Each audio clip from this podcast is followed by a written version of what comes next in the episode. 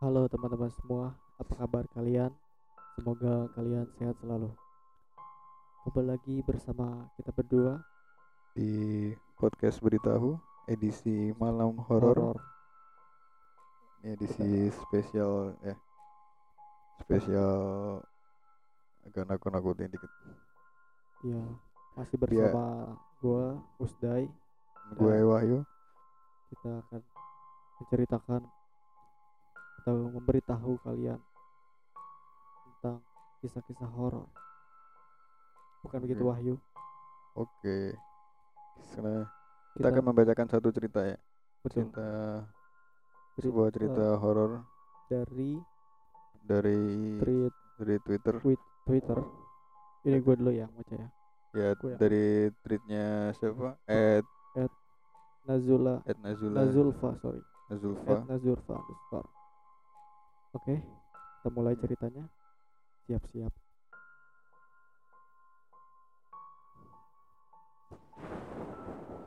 Oke. Oke, kali ini saya akan berbagi cerita tentang kisah yang dialami oleh salah satu keluarga saya. Tentang perempuan cantik yang mempunyai perjalanan hidup yang sangat kelam Wih, dan mengalami berbagai kejadian tragis semasa hidupnya. Hingga pada akhirnya ia disegani oleh warga sekitar.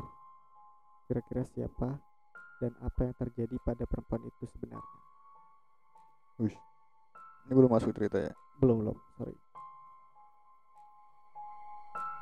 Kisah ini terjadi pada beberapa tahun silam, di mana hidup seorang gadis yang sangat cantik bernama Winda. Iya, warga desa mengenalnya dengan sebutan Winda si kembang desa. Parasnya yang sangat cantik, berkulit putih bersih, dan mempunyai badan yang sangat ideal. Selain mempunyai paras yang sempurna, Winda juga dikaruniai hati yang baik dan juga ramah kepada orang lain. Awalnya hidup Winda baik-baik saja. Sebelum Winda mengenal orang itu, orang yang membuatnya hancur dan membuat Winda kehilangan akal sehat. Masa-masa SMA Winda berjalan sangat mulus. Winda memiliki banyak teman dan memiliki keluarga yang sangat harmonis. Hingga akhirnya Winda bertemu dengan seseorang yang membuat hidupnya hancur dan perlu dan penuh tekanan. Orang yang katanya sangat dicintai oleh Winda, namun nyatanya dia juga yang membuat Winda menjadi menderita. Orang yang tidak mempunyai akal sehat dan memberikan tanggung jawab yang besar pada seorang Winda yang masih belia. Di umurnya yang baru menginjak 23 tahun, Winda sudah merasakan penderitaan yang sangat sakit. Berkali-kali ia mencoba mengakhiri hidupnya, namun itu semua gagal. Sang ibulah yang selalu menggagalkan aksi bunuh diri Winda. Ia terhitung lima bulan yang lalu, Winda sudah hampir 10 kali menghabisi nyawanya.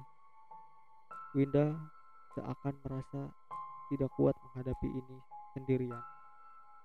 Ya, bukan hanya Winda, keluarganya pun sama. Dan mungkin jika kalian yang ada di dalam posisi Winda sekarang, juga kalian tak akan kuat menghadapi ini. Menerima kenyataan Ini cowoknya bahwa Gimana? harus memiliki suami yang tak mempunyai hati oh nurani. Jadi suaminya nih, why? Oh. Winda masih saja berharap suaminya akan pulang dan menantikan ke- kelahiran buah hati mereka bersama-sama. Oh jadi posisinya Winda ini Oh dia udah nikah terus ditinggal ya. iya. Oh iya. Oh, Winda ini Jadi- nama samaran ya. Sorry, dari gue lupa baca. Iya mas ya kali pakai nama asli. Kita kita samarkan. Oh, tadi sampai mana ya? Saat ini Winda oh maksudnya saat itu ya. Saat itu Winda sedang mengandung buah hati pertama yang sebenarnya tak dia inginkan. Hamil di luar pernikahan dan mempunyai suami yang tak waras dalam tanda kutip merupakan suatu cambuk yang amat menyakitkan buat beliau. Belum lagi dengan omongan warga desa yang membuat batinnya semakin hari semakin tertekan. Setiap hari, Yang dilakukan Winda hanyalah berdiam diri di kamarnya tanpa keluar dan terus memanggil-manggil nama suaminya. Ini gue samarin nama suaminya ya. Mas Denny, kapan kamu pulang mas? Winda pun hanya bisa menangis melihat anaknya yang makin hari keadaannya kian memprihatinkan. Oh, maksudnya ibunya. Oh, eh iya, sorry, Punya Ibu Winda. Winda, iya benar, sorry, sorry. Perihal suami Winda sudah satu bulan lamanya meninggalkan rumah, meninggalkan Winda yang sedang mengandung anaknya. Dari rumor yang beredar, katanya Denny suami Winda ini pergi bersama wanita lain dan kini sudah menikahinya. Menikah secara siri dan kini entah tinggal di mana. Hingga kandungan Winda menginjak 6 bulan, suaminya juga belum kunjung pulang. Bang Toyib. Eh, Bang Toyib tiga tahun. Oh iya, enam bulan. oke lanjut. Dan pagi itu, ada salah seorang warga yang datang ke rumah sederhana milik Winda dengan napas yang tersengal-sengal, tergesa-gesa maksudnya, dan keringat yang bercucuran deras di pelipisnya. Dia adalah Pak Kamto. Ini gue samarkan juga namanya ya. Salah seorang warga desa yang juga merupakan ajudan dari kepala dusun daerah tersebut. Beliau menyatakan, sorry, beliau menyampaikan berita bahwa Denny suami Winda telah ditangkap polisi karena tertangkap basah sedang mengadakan pesta miras bersama beberapa pria dan wanita di salah satu gubuk tua yang sepertinya sudah menjadi markas mereka berkumpul.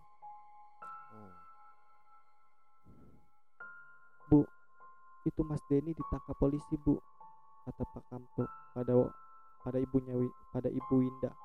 Itu Winda belum tahu nih. Belum. Loh, Oh, ya. kenapa toh, Pak? Kok bisa ditangkap?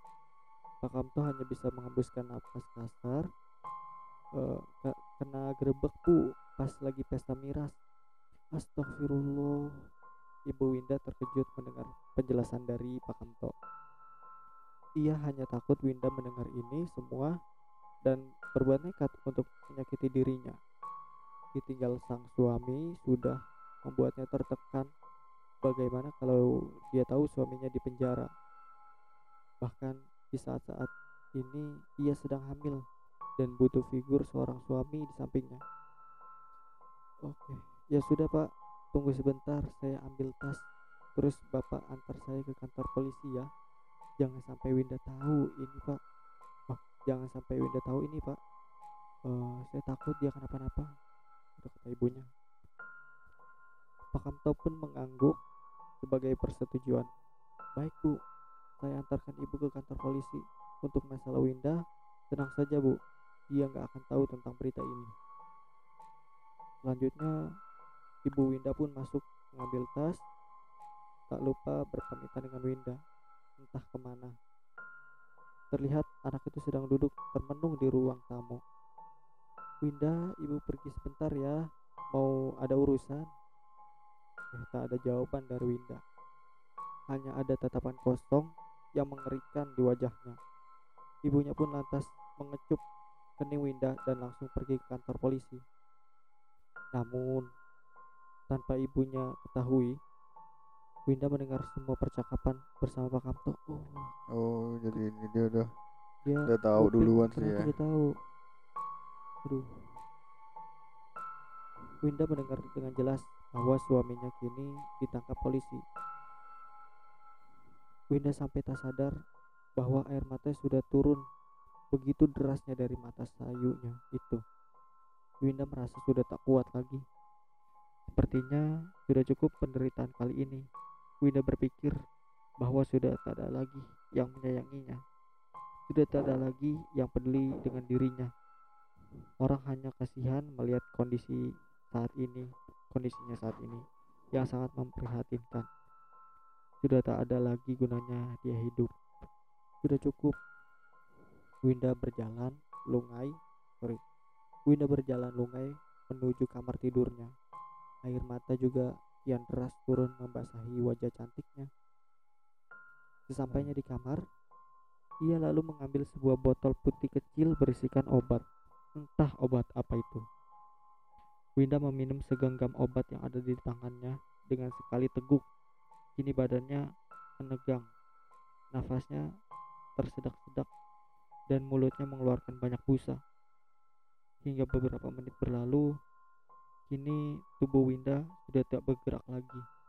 Tubuhnya sudah kaku dan Winda telah tiada. Ibu Winda terkejut. Ibu Winda terkejut bukan main saat pulang dari kantor polisi mendapati anaknya yang sudah terbujur kaku dengan tampang yang mengenaskan, wajah mengenaskan ya maksudnya. Ia berteriak histeris dan meminta pertolongan dari warga sekitar. Hingga akhirnya beberapa warga pun datang untuk membantu Ibu Winda. Jadi Winda bunuh diri nih minum obat. Di- katanya oh yang gagal tuh yang sebelumnya berarti ya? iya, Yang digagalin. benar. Ed- Di hari itu juga Winda dimandikan dan dimakamkan di pemakaman yang letaknya tak jauh dari rumah mereka. Ibu Winda belum juga berhenti menangis sedari tadi. Bahkan ketika di pemakaman ia pun nyaris pingsan. Di liang lahat, Winda pun diberi beberapa perlengkapan bayi karena bayi yang dikandungannya sudah tidak bisa lagi diselamatkan yuk. Dan menurut kepercayaan orang Jawa, jika ada ibu hamil yang meninggal beserta janinnya, maka di liang lahat tersebut harus diberi perlengkapan bayi dan sebagainya. Sedikit tabu memang, tapi itu sudah menjadi kepercayaan yang sudah tak bisa dipisahkan lagi. Oh. Walaupun kenyataannya arwah dari Winda seperti arwah dari Winda sepertinya belum tenang semenjak kematian Winda hari itu eh semenjak kematian Winda hari itu banyak warga yang diteror oleh sosok Winda yang menjelma menjadi kuntilanak dengan wajah yang sangat mengerikan beberapa waktu yang lalu warga dihebohkan oleh seseorang tukang ojek yang katanya mengantarkan seorang perempuan yang minta diantar ke warung untuk membeli susu bayi. Ih, Ya udah Awalnya- diganggu situ ya warga. iya. Awalnya perempuan itu terlihat sangat cantik dengan gaun putihnya. Namun, di tengah perjalanan, tukang ojek ini mulai merasa ada yang aneh dari penumpangnya. Setiap kali dia diajak bicara, wanita itu hanya mengangguk dan menggeleng saja. Hingga mereka tiba di salah satu warung dan tukang ojek ini meminta si perempuan turun. Betapa terkejutnya ia bahwa si wanita telah menghilang. Jatuh dari motor. Eh, terbang. Tak ada siapa pun yang di sana. Eh, tak ada siapa siapa pun di sana karena waktu itu sudah larut malam. Wih, tukang ojek. Jikalau wanita itu terjatuh atau turun pasti akan terlihat, ya kan? Nah, ini dia. Tapi sam- eh, sampai si tukang ojek ini kembali ke pangkalan, dia nggak ngeliat perempuan itu. Dan salah seorang teman di pangkalannya pun bilang bahwa tadi ia melihat tidak ada wanita yang menceng dia, eh yang membonceng Oh. di motor ya. Oh, Jadi cuman itu ojek doang yang dia doang yang ngeliat lihat yuk. Nah. Tukang ojek itu hanya sendiri dan juga hanya bicara sendiri. Ih, ngeri. Ada juga warga nih yang menuturkan bahwa dirinya pernah diperlihatkan dengan sosok Winda itu. Gimana Sebut saja namanya Atun. Atun. Adun. Adun. Sore itu ketika menjelang azan maghrib, Atun sedang berjalan hendak menuju ke warung yang letaknya di perempatan jalan. Saat melewati pohon besar, dirinya melihat ada sesuatu melayang di atasnya. Ih. Dan betapa terkejutnya ia ketika melihat sosok Kunti sedang duduk di atas pohon dengan tampang dan tawa yang mengerikan. Merinding gua. Sosok itu terus tertawa dan tampangnya terlihat jelas oleh Atun. Wajah yang sangat mengerikan dengan mata hitam, mulutnya yang terus mengeluarkan darah serta nanah terlihat kuku di tangannya pun juga sangat panjang dan runcing mirip seperti ranting pohon idih terus terus terus. Setelah eh sumpah gue merinding setelah melihat itu Atun pun mengurungkan niatnya untuk pergi ke warung dan berbalik arah menuju rumahnya. Nggak jadi dia. Kejadian sing- kabur. kejadiannya singkat yang membuat Atun takut bukan main dan kejadian yang tak akan pernah ia lupakan. Singkat padat menakutkan. Karena terlalu banyak laporan dari warga yang katanya sering melihat sosok Winda akhirnya perangkat desa pun memutuskan untuk mengadakan pengajian dan memberi beberapa sajen oh ini sajen ya agar hantu yang diyakini sebagai arwah dari Winda itu tidak menakut-nakuti warga desa lagi. Ibu Winda pun sangat sedih karena rumor tentang anaknya yang tersebar hingga ke penjuru desa. Hampir setiap hari ia menangis dan menyesali perbuatannya. Andaikan saja hari itu ia tak pergi ke kantor polisi, mungkin nasib anaknya tak akan menjadi seperti ini. Andai saja ia lebih memperhatikan anaknya itu, pasti sekarang Winda masih bersama bersamanya maksudnya dan tidak menjadi buah bibir warga. ya kan dia lagi juga udah stres juga Iya. Hatinya terlalu sakit sih untuk menerima kenyataannya. Eh, suaminya kan meninggal tuh. Eh meninggal. Tangkap polisi. polisi dia suaminya juga emang udah ninggalin dia ya Iya. Dan sejak hari itu hingga saat ini, rumor tentang sosok Winda yang bergentayangan masih diyakini oleh banyak warga. Sosok Winda juga masih kerap muncul di pepohonan atau berjalan ke pangkalan ojek pada malam hari. Walau tak sesering dulu, namun tetap saja warga merasa resah karena teror oleh sosok Winda ini. Ya, Winda si kembang desa yang mati secara tragis menyimpan banyak dendam dan kini menghantui warga desa. terus cerita suaminya gak ceritain lagi gak ada ya Oh ini oh lanjut aja habis ya. Jadi akhirnya cuma gitu doang. Ini Ab- iya habis dari Zulfa ini jadi tapi ini gak Oh. diceritain suaminya kenapa lanjutannya. Iya. Eh suaminya cuma di penjara doang udah. Ini cerita dari Zulfa ini ya putus ya cuman sampai sini doang. Mungkin lain kali dia akan lanjutin. Tapi ih, gila ngeri kira. Dia bakal ini balas ke suaminya. Oh iya itu tuh harusnya ada itu ya. Oh gua nggak tahu juga sih dari bacaan ini. Emang dari sudut pandangnya ibunya Winda sih. Eh ada perempuan cantik ya. Dia nikah sama eh eh enggak. Dia ini ya hamil dua nikah ya. Ya ambil duluan terus nikah terus terus? ditinggal ditinggal suaminya? setelah hamil berapa bulan tadi? Satu bulan. Iya. Terus eh stres ya? Ya terus ya. Pengen bunuh diri tuh. Nggak berhasil karena ya karena masih digagalin sama Oh. ibunya. Terus pas ditinggal ibunya langsung. tuh. Wih, gile ih ih merinding gua ya itu Ah, tadi tapi kirain gue tadi dia bakal balas ke suaminya gitu. Iya sama sih. Ternyata enggak. dia mah mungkin cuma ganggu di desa itu doang. mungkin ada kali nih cerita selanjutnya dari Zulfa ini.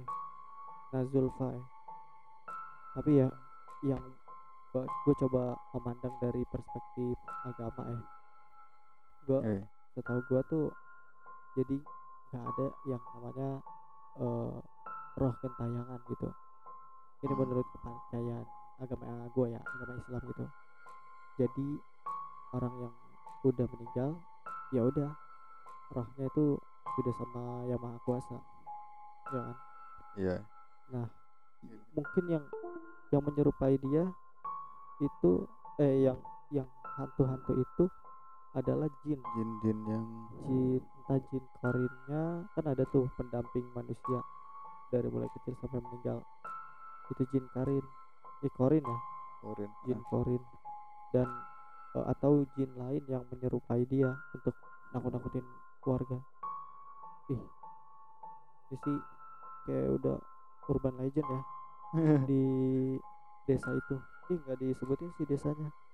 Iya demi keamanan sih, misalnya Hmm. privasi. mungkin eh episode ini kita sudahi ya. Iya, kayaknya dari satu cerita dulu ya. iya kita satu cerita dulu. Mungkin eh, malam-malam selanjutnya bakal ada cerita lagi. Iya. Dan dari buat oh, buat kalian teman-teman pendengar podcast beritahu yang ingin berbagi cerita pengalaman horor mistis atau apa pun kalian bisa bagi-bagi eh, bisa berbagi kita ya Yung ya ya bisa buat kita mau Lewat biar kita Yuk? bacain itu. lewat eh, email kita di podcast beritahu at gmail.com atau kalian bisa langsung menuliskan cerita kalian di ada di link link bio Instagram kami Di.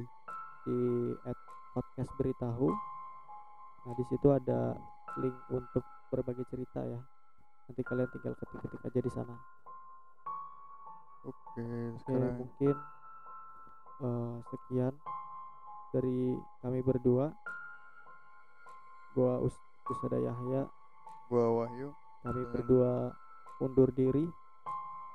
Selamat malam Jumat. Bye bye.